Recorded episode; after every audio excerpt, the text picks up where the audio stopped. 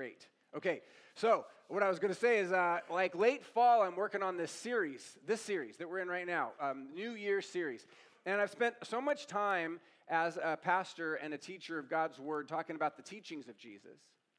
And I spent a lot of time talking about the identity of Jesus because it's fascinating. Christ's identity is fascinating.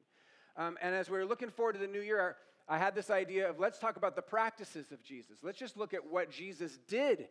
And let's kind of take this New Year's sort of energy in our culture and say, what if we just jumped into some of the practices of Jesus and, like, went ahead and gave ourselves permission to just sort of shelve some of the concerns or questions that we might have like i don't fully understand christianity who does? I don't really get the whole all the teachings of jesus. What okay that's fine let's work on that together. But for now what if we jumped right into some practices some of the things that jesus did? And i wondered if that would unlock some things for us. And so we uh, last week we kicked this series off and um, we talked about Jesus' practice of withdrawing to draw near to the Father. So then I was at my desk. It was like November, and I'm writing this. I'm writing today's sermon, which I'm not preaching. And um, and I and I get to this, and I, so I wanted to talk about Christ's practice of corporate worship, what we're doing here, because you read the Gospels, and Jesus is always in the synagogue. Well, I've I think I went to synagogue one time in grad school just to sort of see what it was like. And, and I'm, look, I'm thinking to myself, I want to talk about Jesus' practice of worshiping alongside others, but I don't understand what it was really like for him. I need a Jewish rabbi to, hey, I know a Jewish rabbi, right? So, literally, mid sentence, I, I, I, switch off of my word processing and I go to email and I send Rabbi Joshua Rubinstein, who's preached here before, uh, uh, an email and said, Hey, this is this is above my pay grade. I'm not Jewish enough for this one. I need you. And he graciously said, I would come and, and, I'll, and I'll teach you guys what you really need to know about the church, right? Um, so, uh, Rabbi Joshua is a Jewish rabbi who has embraced Jesus as Messiah. He leads a messianic Jewish congregation in Sacramento called Beth Yeshua, the House of Jesus. And he also teaches now full time at Rocklin High School. He's their publications teacher. Would you all welcome again to Emmaus Rabbi Joshua? God bless you for teaching. That's a great introduction. I love that. That's good. I should do that more often also. I should be like midway through a sermon and be like, hey, I know somebody who could teach this better, and I just hand it off.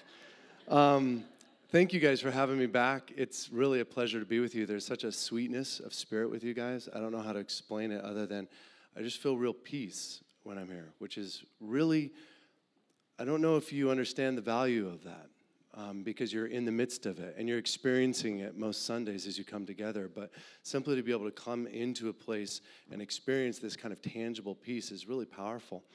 Um, so thank you for letting me come. Uh, it's been uh, just long enough uh, since I've been with you that some things have happened. Uh, so I taught for a long time, taught high school for a long time. Uh, I taught at Florin High School down in South Sacramento in the Elk Grove Unified, and uh, then I taught at Bradshaw Christian High School. I was the uh, Jewish rabbi in charge of the Bible department at Bradshaw Christian High School. That was, that was that really kind of changed department meetings a lot. That was really interesting as we would like dig out Torah together and stuff. Um, and then uh, some of you know that part of my journey was uh, I've been part of Messianic Judaism my whole life. Um, my dad was the rabbi before me of our community, and uh, he was hit with a really aggressive cancer um, about nine years ago. And, uh, and the community, as he began, his health began failing, asked me to step in and become the rabbi. Um, and as I prayed through it, even though it was hard to give up teaching high school because I really love it, um, we felt like it was the right thing to do. Um, so, this last spring, for a variety of reasons, I felt like God was directing me back into the classroom. Um, and it's been really amazing. Uh, so, that's been a big transformation. Like, most of our you know, home is going to school in the morning. Like all, there's like five of us of our seven, because uh, we have a little tribe, uh, and that's another big development is that we uh, we welcomed a foster baby into our lives uh, last February. So she's been with us for about a year. Uh, she just turned one in December. She's really a sweetheart. Uh, for those of you who know a little bit about the process, we're what's called a concurrent family. Uh, we'd been already preparing for foster uh, certification, and we were friends of the family uh, for this little girl. And uh, so we might be adopting her, we might not. That's kind of the, the vagaries of life, but we're just loving on her a whole bunch, falling in love. She took like 27 steps the other day because we counted, you know, as you do. Like the whole family's like, one, two, three. She's doing it. Four, five. She just kept going. It was amazing. So um, our lives are really full um, in, a, in a really good way. It's been really sweet uh, this last year. And when, when I received this, uh, this email and this opportunity to come to you guys, I, I really counted it as a privilege. Um, and I think that in some ways it would have been easy for me to say, like, no, my life is too full. I don't have time for that. But there was just something inside of my heart that was like, no, I, I need to come and I need to share this with you. Um, I think part of that is just because there's a reality of the body of Messiah being grafted into a Jewish root that's important to get a hold of.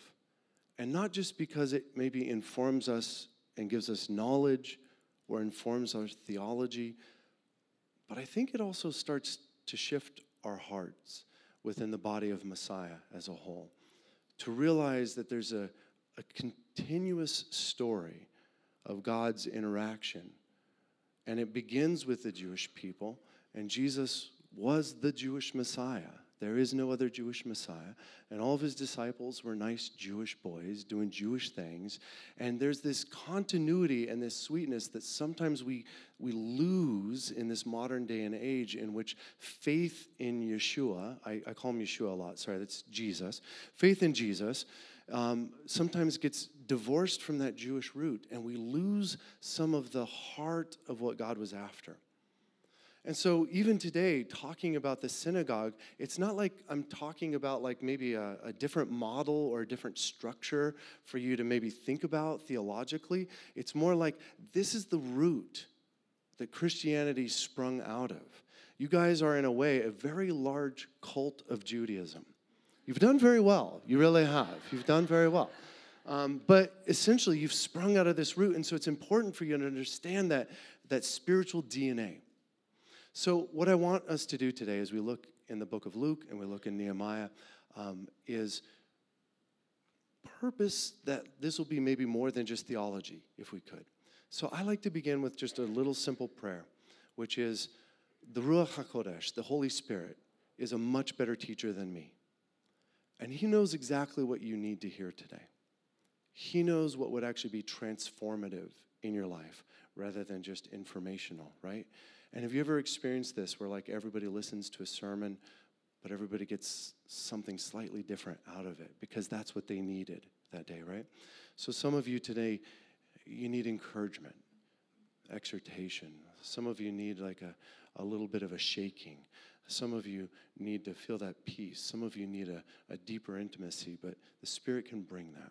So I'm going to ask, if you don't mind, if we could pray together and just purpose in our hearts that this would be more than just information and to invite the Spirit of the living God to come and teach each one of us individually. Is that cool? Okay. God, we're really grateful for your Spirit. We thank you. We thank you for who you are. God, would you pour out your Spirit upon us? God, would you take your word as we read it and impress it upon our hearts? God, so that we would be transformed by the renewing of our minds. God, so that we would actually be different.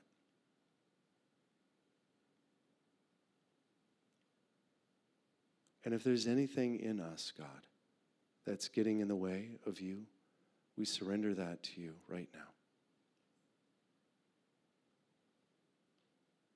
And we ask that you would open us up in that proper way to hear from you.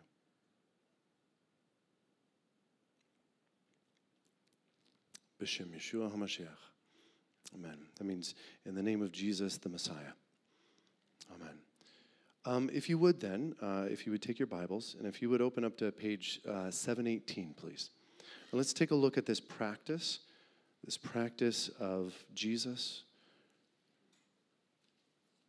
going into the synagogue.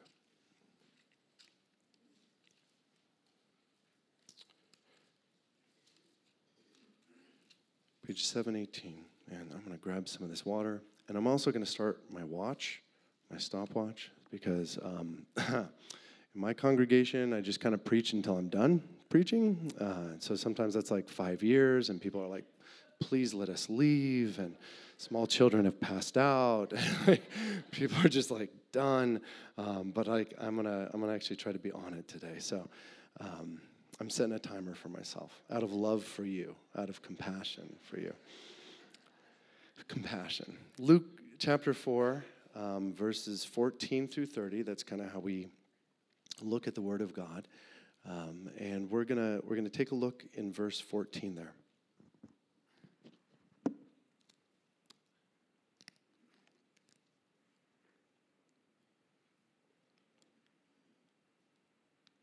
I must be excited because I feel like I feel like I feel nervous and excited. It's cool. so Jesus returned to Galilee in the power of the Spirit. That's amazing just by itself. And news about him spread through the whole countryside. He was teaching in their synagogues, and everyone praised him. Okay, so we know then just from that sentence that there's not just a synagogue, a bunch of synagogues. And we actually know historically, as we look at this time period, that there are synagogues in pretty much every village and town. We know that this is common practice with the Jewish people. And uh, some of that may beg a question for those of you who know your history because the temple is still standing right? The temple in Jerusalem is still standing, and that is the central focus of worship for the Jewish people, right? Which is to go to the temple to offer the sacrifices and to be part of that bigger corporate worship. So, why synagogues? Why would there even be a need for synagogues in every town, in every village? We'll talk about that. And he went up to Nazareth where he had been brought up, and on the Shabbat day, on the Sabbath day, he went into the synagogue as was his custom. Okay? So we know then that this is also normal for him. On Shabbat morning, he's gathering with other people, and this is a normal experience for them, right? Um, and it still is for my people. We still gather together Saturday mornings, and we uh, we go through actually probably a similar structure to what they go through um, in this synagogue. Uh, because we read here about a little of the structure here. He stood up to read, which was an honor. It was an honor to be called up to the bema to read from the scroll. Uh, the bema would be like the podium that would be up front. And sometimes it would be elevated in the synagogue, which is actually kind of like a throwback um, to Ezra and Nehemiah, uh, which we'll read about in just a bit here. But it was like this reality of like hearing the word of God read to you was the most important part of your day. You didn't have your own Bible. You maybe had memorized a bunch of it because you were coming to the synagogue on a regular basis, but to be able to actually hear it read from the scroll was a big deal. And the power of the written word and the Torah, the words of God written down, cannot be underestimated. There's such an intense power, and not just like in the hearing of the word, but the transformation of the people spiritually. Because that, in and of itself, was one of the things that has not only just in the past unified the Jewish people, but has continued to unify the Jewish people even to this day. Because it's been tough to be a Jew in history, just in case you didn't know. Um, we are routinely persecuted, kicked out of our country, scattered to the ends of the earth. The things that have unified our people have been the reading of Torah and the coming together in the synagogue. So, this is an honor. Yeshua gets to stand up to read. And maybe it's even like here's like this nice Jewish boy, and he's come home, and it's like, hey, let's get Yeshua to come up and read from the scroll, right? And everybody's been hearing about him too. Like, there's a little bit of buzz. Maybe some people are following him around. He's been healing people. Did you know? So there's probably a fair amount of gossip going on, and people are excited. So maybe the synagogue is even packed a little bit because this would be an exciting event. And the scroll of the prophet Isaiah is handed to him. So this isn't the reading of the Torah, this is the reading of the Haftorah. And the Haftorah is the prophets and some of the other writings like the Psalms and the Proverbs. And the Haftorah was read also if you were a big enough synagogue. You would have like a Torah and you would also have a Haftorah. And so you'd be able to have somebody read from the Torah itself, the first five books of the Bible, and then you'd also be able to hear a little bit of the prophets, which was particularly powerful when you're in your own country and yet being ruled over by the Romans. And your hope is that some of these things that the prophets are writing are going to come true. That someday there will be a restoration of the Jewish people fully. Not just living in the land, but it's their land again at some point, right? So you're expectant, and maybe even you're so expectant because it's Yeshua reading. Because he's begun to do things that only the Messiah can do. You've heard that maybe he's healed blind people. You've heard that he's maybe healed leprosy, things that could not be healed unless God was working through somebody. And so you're expectant. And then this is just this is just a mic drop moment. I love this unrolling it because each portion, we call them a parasha, each portion has a bunch of different chapters, right? And so the person who's reading doesn't always read the entire thing. They can choose where they want to read in the Torah or in the Haftorah because they also get to give like what's called a drosh, a little sermon. And it, during his day and age, it would have been pretty short. It would have been like, you know, maybe five minutes at the most, but just an exposition of the scripture, which harkens back to Nehemiah and Ezra also. So, this is what he chooses then to read, because there was a lot of other stuff in Isaiah that he could have read.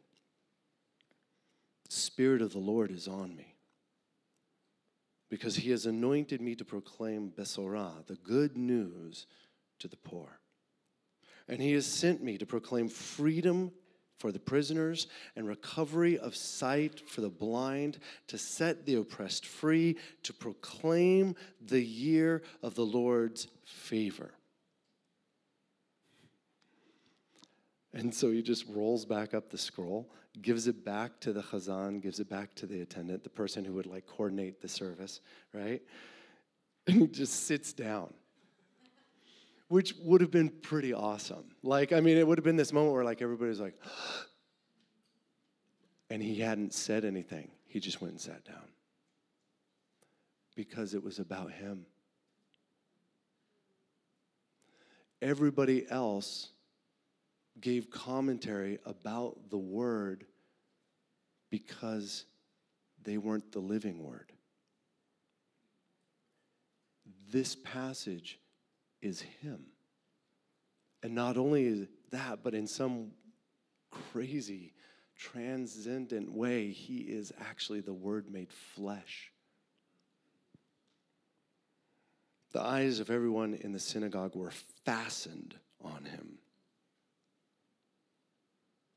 And he began by saying to them, Today, this scripture is fulfilled in your hearing. This prophecy of Messiah fulfilled. And there's a lot of people. I get into conversations sometimes with Jewish people, and they're like, well, Jesus never claimed to be the Messiah. yeah, he did. yeah. And so you take them back to this passage and be like, imagine this happened in your shul. Imagine this happened in your synagogue. Somebody gets up and reads a messianic prophecy and then sits down and says, yeah, that's me. Today that just happened. That was fulfilled right here. Done. You'd be like, and it is kind of a big deal, right? all spoke well of him and they're amazed at the gracious words that came from his lips and they're like dude isn't this joseph's son it's like we know like he's a carpenter who is it what's going on what is going on and yeshua said to them surely you will quote this proverb to me physician heal yourself and you will tell me do here in your hometown what we've heard that you did in capernaum man to me, this proves the divinity of Yeshua. Because a normal guy would have taken the praises of all the people and be like, that's right. Tell me more about me. But Yeshua knows their hearts. And he says, I'm going to tell you exactly what's going to happen next. You're going to demand from me the miracles that I've been doing in other places. You're going to demand from me proof. Oh, you're Messiah. Prove it. Which reveals their hearts. It shows their disbelief. It shows that they know his family too well. It's hard. Familiarity breeds contempt. Truly, he said to you, he, I tell you, he continued, no prophet is accepted in his hometown. I assure you that there were many widows in Israel during Eliyahu's time, Elijah's time, and when the sky was shut for three and a half years and there was severe famine throughout the land. Yet Elijah was not sent to any of them, but to a widow in Zarephath in the region of Sidon. And there were many in Israel with leprosy in the time of Elisha, the prophet. Yet not one of them was cleansed, only Naaman the Syrian. And all the people in the synagogue were furious when they heard this because he was calling out their hearts of disbelief. And they got up, drove him out of town, and they took him to the brow of the hill on which the town was built in order to throw him off the cliff. Welcome home. But he walked right through the crowd and went on his way. Which, in my mind, I kind of picture that like the Jedi mind trick. He was just like, and they all just like, and he's just like, and we're to get lunch. I don't think that's actually what I don't know. But that's it's a trip to me, honestly. It really is. Like you're surrounded by an angry mob, they want to murder you. Oh, by the way, I'm leaving. So the first thing that I wanted to talk to you about is that of course Yeshua went to the synagogue. He's a nice Jewish boy. The synagogue is part of who we are. And in order to really understand that, you have to understand how the synagogue even developed in the first place, which is in response to the intense persecution of our people. There's this reality of the Jewish people that even though we've been persecuted, we've been driven out of the land, we've been captured, we've been sold as slaves, all of these horrible things have happened to us. There's been murders and pogroms and the Holocaust, and we're still here. Why? Now, I don't believe that it's just because the synagogue exists. I believe that the synagogue came into existence because God has sworn by himself to preserve the Jewish people. God has given a supernatural authority and power to the Jewish people to survive. And there has always been a faithful remnant of Jewish people. We know this from the book of Romans.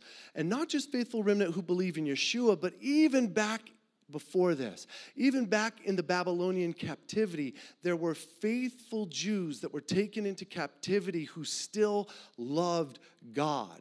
And they would not bow down to the false gods. And they met with one another to hold on to what was true, to read the words of God, to recite the teachings of God to one another, because they knew that that was the one thing that mattered more than anything else. And so the synagogue is literally an outgrowth of God's preservation sovereignly of the Jewish people. So the structure itself is in some ways fluid. But the underlying spiritual reality is that God has used this, the reading of the word and the gathering together of the faithful hearts, to preserve his people, even in the midst of insane persecution. It's very much like the church that's not here in the West that undergoes insane persecution for loving Jesus. And you cannot keep them from meeting together. They will meet together and they will smuggle the word of God in together. I remember listening to uh, Francis Chan talking about going and being part of the underground church in China. Some of you dig Francis Chan, I do too. I think he's just got such a cool heart, right? But, anyways, he's like, we go into this underground room and through this corridor of like all these underground spaces and i can't believe it and i have no idea where and then all somewhere in this huge underground place, and there's like 5,000 people who love Jesus in this place. And there's some dude up at the front with like a guitar, and he hits the first chord, and they just begin screaming praises to God for an hour. There's a power that we, in some ways, we don't know because we're not undergoing that persecution, but there's a power of the faithful hearts gathering together to hold on to what is true and to encourage one another because that's all that's left. There's a desperation in it, do you see? And that's the desperation that was in the hearts of the Jewish people that the synagogue sprung out of. So Jesus going and being in the synagogue is just life, it's just breath, it's just what you do. Because it's what has preserved us. And if you're not faithful, you just decide not to be part of the Jewish people, not to worship the true God, and you just drift off. But the faithful hearts come together you see, and God has disciplined, He has chastised the Jewish people so many times throughout history that our hearts keep getting directed back to this over and over and over again. It's like as if we get too comfortable. And, and as God warned us, when you eat and are satisfied and you grow comfortable, you're going to forget me.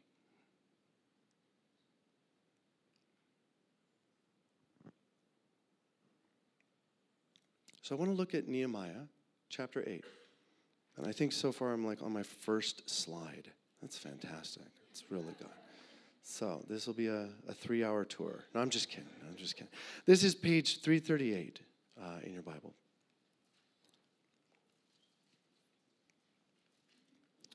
Page 338.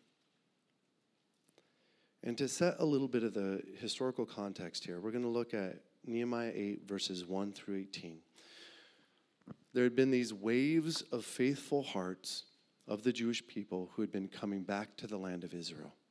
And it was hard because when the Babylonian captivity had begun, all of like the middle class, upper middle class aristocracy, all of them were taken into slavery, into captivity. And really, just the poor, the very, very poor, the agrarian uh, farmers, those were the only ones that were left in the land. But gradually over time, as they were able, those who could escaped from that Babylonian captivity. Sometimes they were released from that captivity and they began to come back to the land. And many of these were the faithful hearts. Because the faithful hearts were the ones that would, even in the Babylonian captivity, meet together and discuss the word and be hungry for it, even though maybe they didn't have a Torah.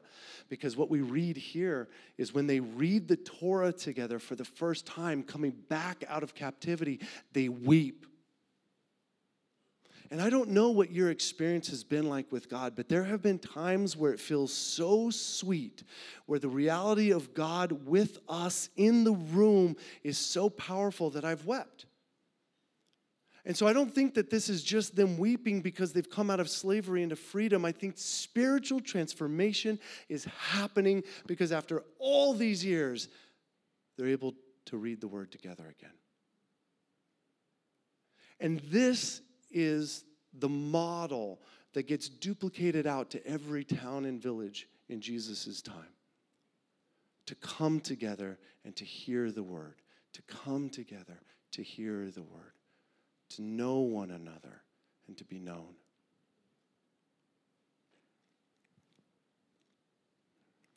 So when the seventh month came and the Israelites had settled in their towns, so many of these Jewish people then had come back with Ezra and with Nehemiah. All the people came together as one. Echad. So it's like this plural unity, one. They come together and they told Ezra, the teacher of the law, to bring out the book of the law of Moses, the scroll of the five books of Moses, which the Lord had commanded for Israel. Okay, so can you imagine like getting together with a whole bunch of people as one and you're just like, could somebody read the Bible to us? Please. Please. Somebody tell us what we're supposed to be doing. Please.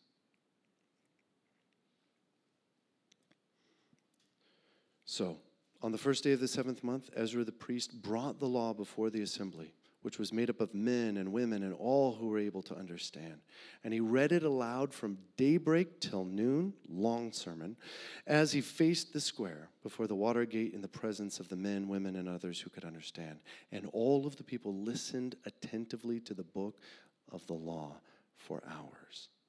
Hours. Ezra, the teacher of the law, stood on a high wooden platform built for the occasion, maybe kind of like this.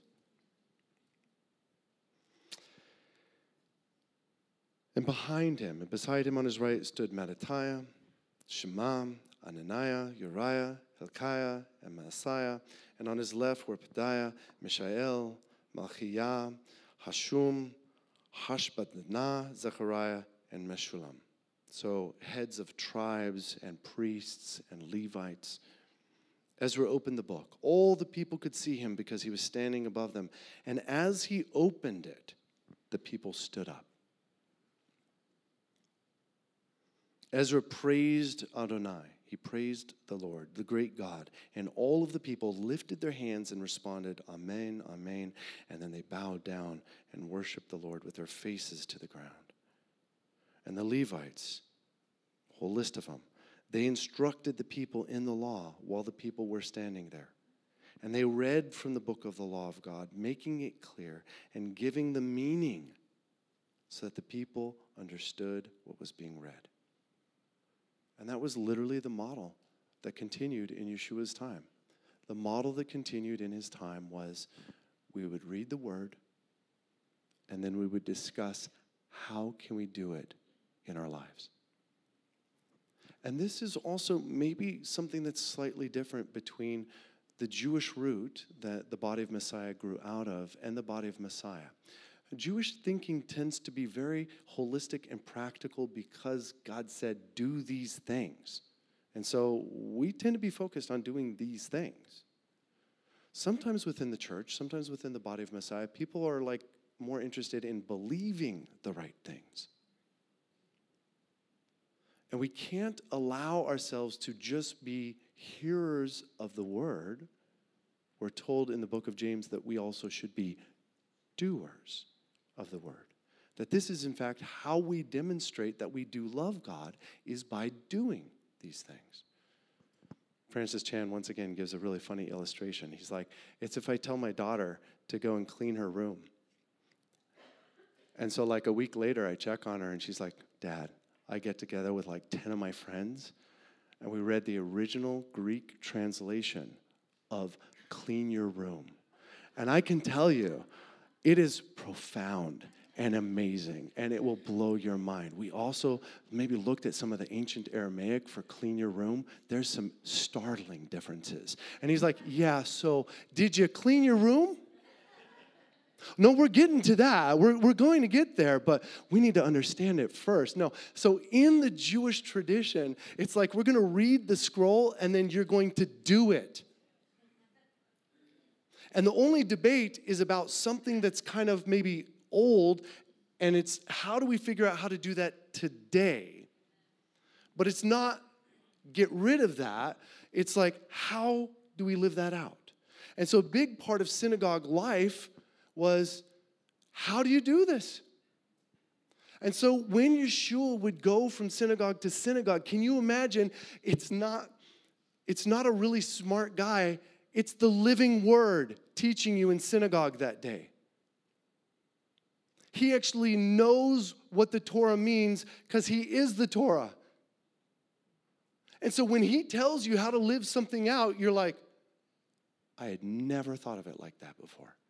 And he's like, Yeah, because people get in the way. People invent all these little rules and these things to do, but he's like, But I say unto you, right, this. And it's hard in some ways for us to understand this. So, the synagogue was so important. Finally, on to slide number two, but I've already hit this because of the persecution that had happened with the Jewish people and because of the persecution that still happens with the Jewish people, right? In New York, right now, the Orthodox community, right now, 2020, are being physically assaulted on the streets. And you can bet that their synagogue worship has changed as they've been physically assaulted on the streets for being Jews once again. And as a Jew, I can tell you, it does change the calculus a little bit. When you're starting to undergo persecution again, you start thinking of the things that really matter. And then, of course, my third slide, which I hit also, was that, of course, Yeshua went into the synagogues because he practiced the Judaism of his day. He was a nice Jewish boy. In many ways, he would have been considered a Pharisee. That would have been the sect of Judaism to which he belonged, except he was also taking some things and shifting some things. And, and one of the things in particular, of course, was he was always like, okay, it is possible for some people to do the commandments of God and yet for their hearts to be far from him. And I'm sure we could say that within the body of Messiah too, right? That there are some who can do Christian life simply because they've got self control. But there's a difference between that and loving God with all your heart, soul, mind, and strength, and obedience flowing out of that. And that was one way that he was really, I think, kind of flipping Judaism on its head. So, what did the synagogue look like in Yeshua's time? Probably a lot like today. There was probably a chazan, a prayer leader, a person who was in charge of the synagogue to make sure that it was kept up. Um, they would have weekly meetings on Shabbat, but it was also, especially for Jews in persecution, it was about education too. Because in order to actually read the word and know the word, you have to be able to read. And you got to be able to read in Hebrew and you got to be able to write in Hebrew. And so you enter the conversation by education. And so a big part of the synagogue life was just taking the kids and getting all the kids to actually be able to read and write Hebrew, to be able to know the Word of God. And this still continues on in synagogue, right? Um, and I know that you guys also have a tradition and a way that you do in this church of like taking young people and bringing them purposefully into manhood, into womanhood, right? Just like kind of like bar and bat mitzvah within the Jewish community, that there's this idea that once you've studied enough and you're in relationship with God, then you take your place as part of the community and you wrestle through it. So that would have been very similar to Yeshua's time. The same thing that we're doing in the synagogue today. And in fact, you can read this. When you read the story of Yeshua, you can see that he, as a young kid, even, like, goes into the temple, right? And he's having conversations with the rabbis and with the Levitical priests. And, and the interesting thing is not that he's having the conversation with them, it's that they're like, he's asking really amazing questions. Whose kid is this? Right? So it is the way of our people, and it is actually one of the ways that has united us for quite some time that we believe so deeply in holding on to that word of God, which has preserved us even from the time of Nehemiah all the way through to today. That those who are faithful hearts gather together and they want to be able to read the word. So it's education.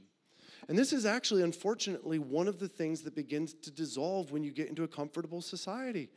It's something that's happening right now to the Jewish community right here in America. It's like we're so comfortable that it's like it's become about a cultural expression rather than a deep hunger of faithful hearts to know the Word of God. A bar and bat mitzvah is now like a, it's just like a big party sometimes for people. Instead of like, did you wrestle with the Word of God, young man? Then come up here and tell us what you studied. And then let's welcome you as a man.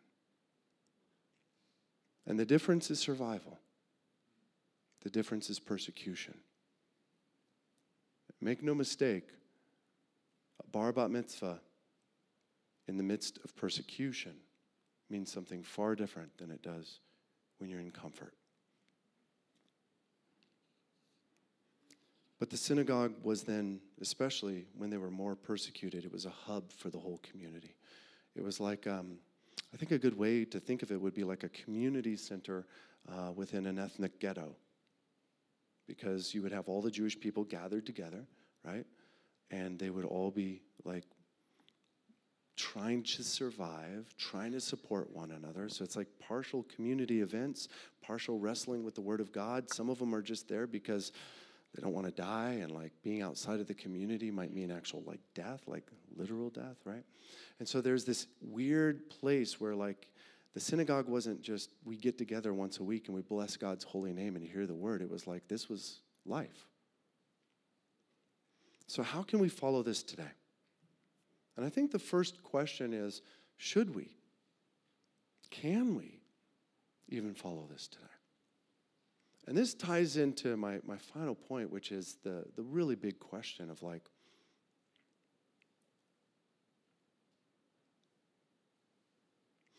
is the deep intimacy and the spiritual hunger that we saw in the synagogue of Yeshua's time even possible without persecution?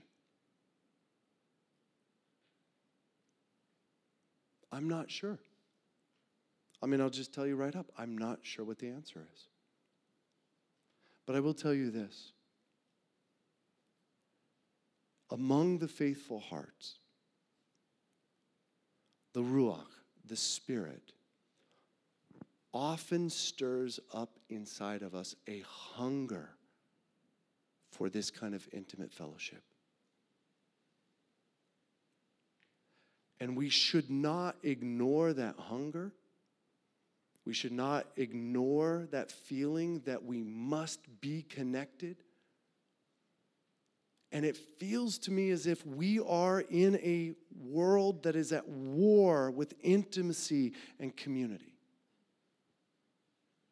It is difficult to get and keep people connected. Why is that if it's so good for us? Because this is a world with spiritual opposition, because it is an act of warfare to gather, to simply be in the same room with one another. And it's even deeper warfare to purposefully connect with other people on a level in which you can actually spiritually uplift them and know them.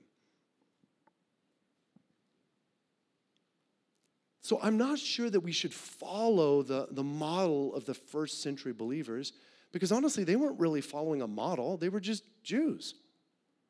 Going to synagogue, except they loved Yeshua. And over time, that became an issue, and they started getting kicked out of other synagogues because those synagogues were like, no, we're not cool with Yeshua. But that was like a hundred years of development.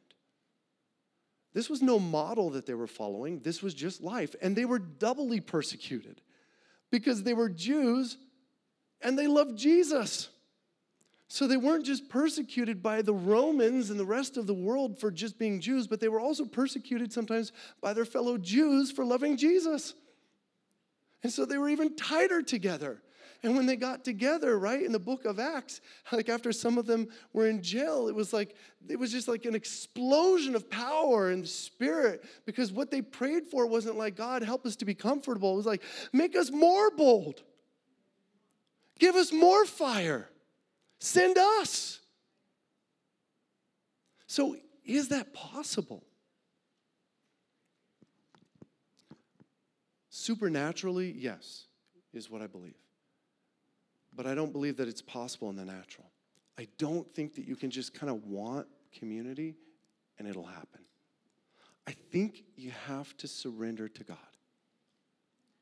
And I think it's worth it.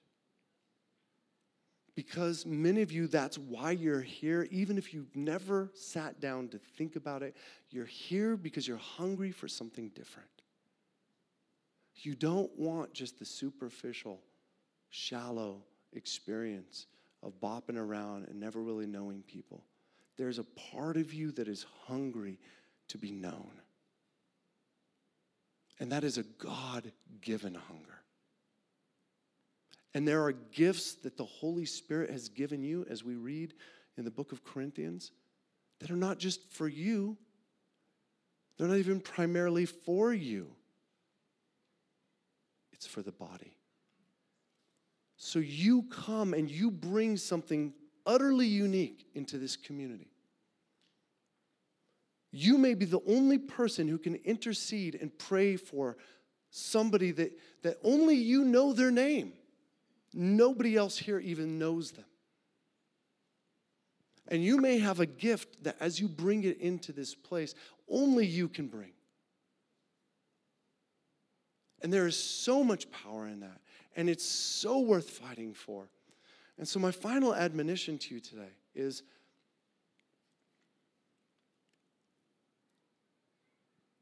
we should fight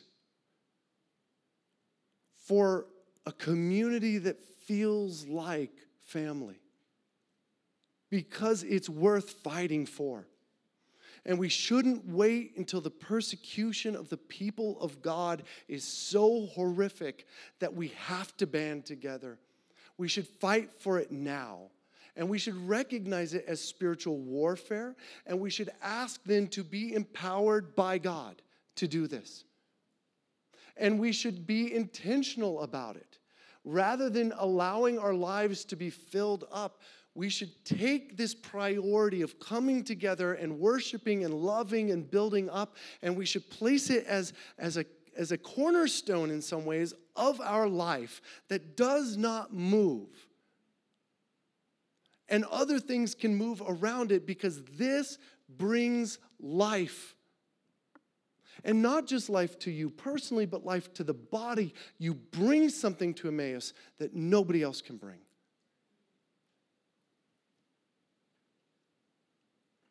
That, I believe, is what we should emulate. That, I believe, is what we should actually fight for. I believe that we should fight for it before it becomes an emergency. And honestly, guys, as a nice Jewish boy, I'm a little concerned that it is going to be an emergency soon for Jews. I really am. Anti Semitism is insane, it is growing and not small it's growing in big ways. And I will tell you that the Jewish people are like the canary in the coal mine. It is only a matter of time until people are hating openly all the people of God.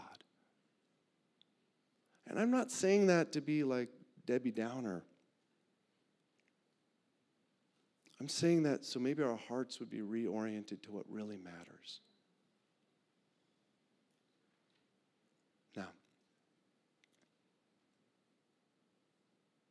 There are ways for Pastor Nathan and the leadership of this community to pursue structure that facilitates this kind of synagogue intimacy. But real transformation comes from you. Real transformation comes because your heart is lit on fire by the Spirit and you begin. You begin to seek intimacy with the other people in this room. You begin to look for opportunities to invite somebody out for coffee or to, you know, get a babysitter so that you can actually go and have grown up conversations with people or to come regularly. See, it's, it's this reality of like the, the snowball. It begins small up at the top of the mountain and it grows as it comes down. And each one of us has a responsibility to look for the small things that the Spirit is saying, do this. And not turn a deaf ear, but to do it. And then in a moment, we're going to have an opportunity to pass the peace. We're going to have an opportunity to actually like practice this right now not wait. We could be doers of the word in like five minutes if we could just get Rubenstein to shut up. And so you're going to have an opportunity to like go and to bless people with the peace of Messiah, with the peace of Christ. And that is a real act of intimacy if you allow it to be. It can be real and from the heart and empowered by the Holy Spirit, or it could just be a thing to do to look like all the other people doing the thing. But I would just challenge those of you who actually something is stirring inside of you towards intimacy. Don't neglect even tiny opportunities to pursue intimacy. It's worth it. So, what I want us to do is just end with a prayer once more of Holy Spirit, would you empower us to really seek intimacy together as a community? In small little ways, in big ways, whatever it is, would you give us the power to do that in the face of the opposition that we feel? And then I'd love us to take that opportunity to pass the peace and to really do it from the heart as more than just an obligation. Does that sound kosher? Is that cool? All right, then let's pray. Father, we love you, we love you, we love you. We're so grateful for how you've preserved your people. We're grateful for the love of our Messiah and that you have provided a way for us to even know you through the blood of our Messiah. It's, it's such a blessing. God, we believe that each one of us has unique gifts to build up this body. God, we ask for your spirit to come right now and to stir up those gifts inside of us. God, we ask for your spirit to come and help us pursue intimacy with one another, even in this moment.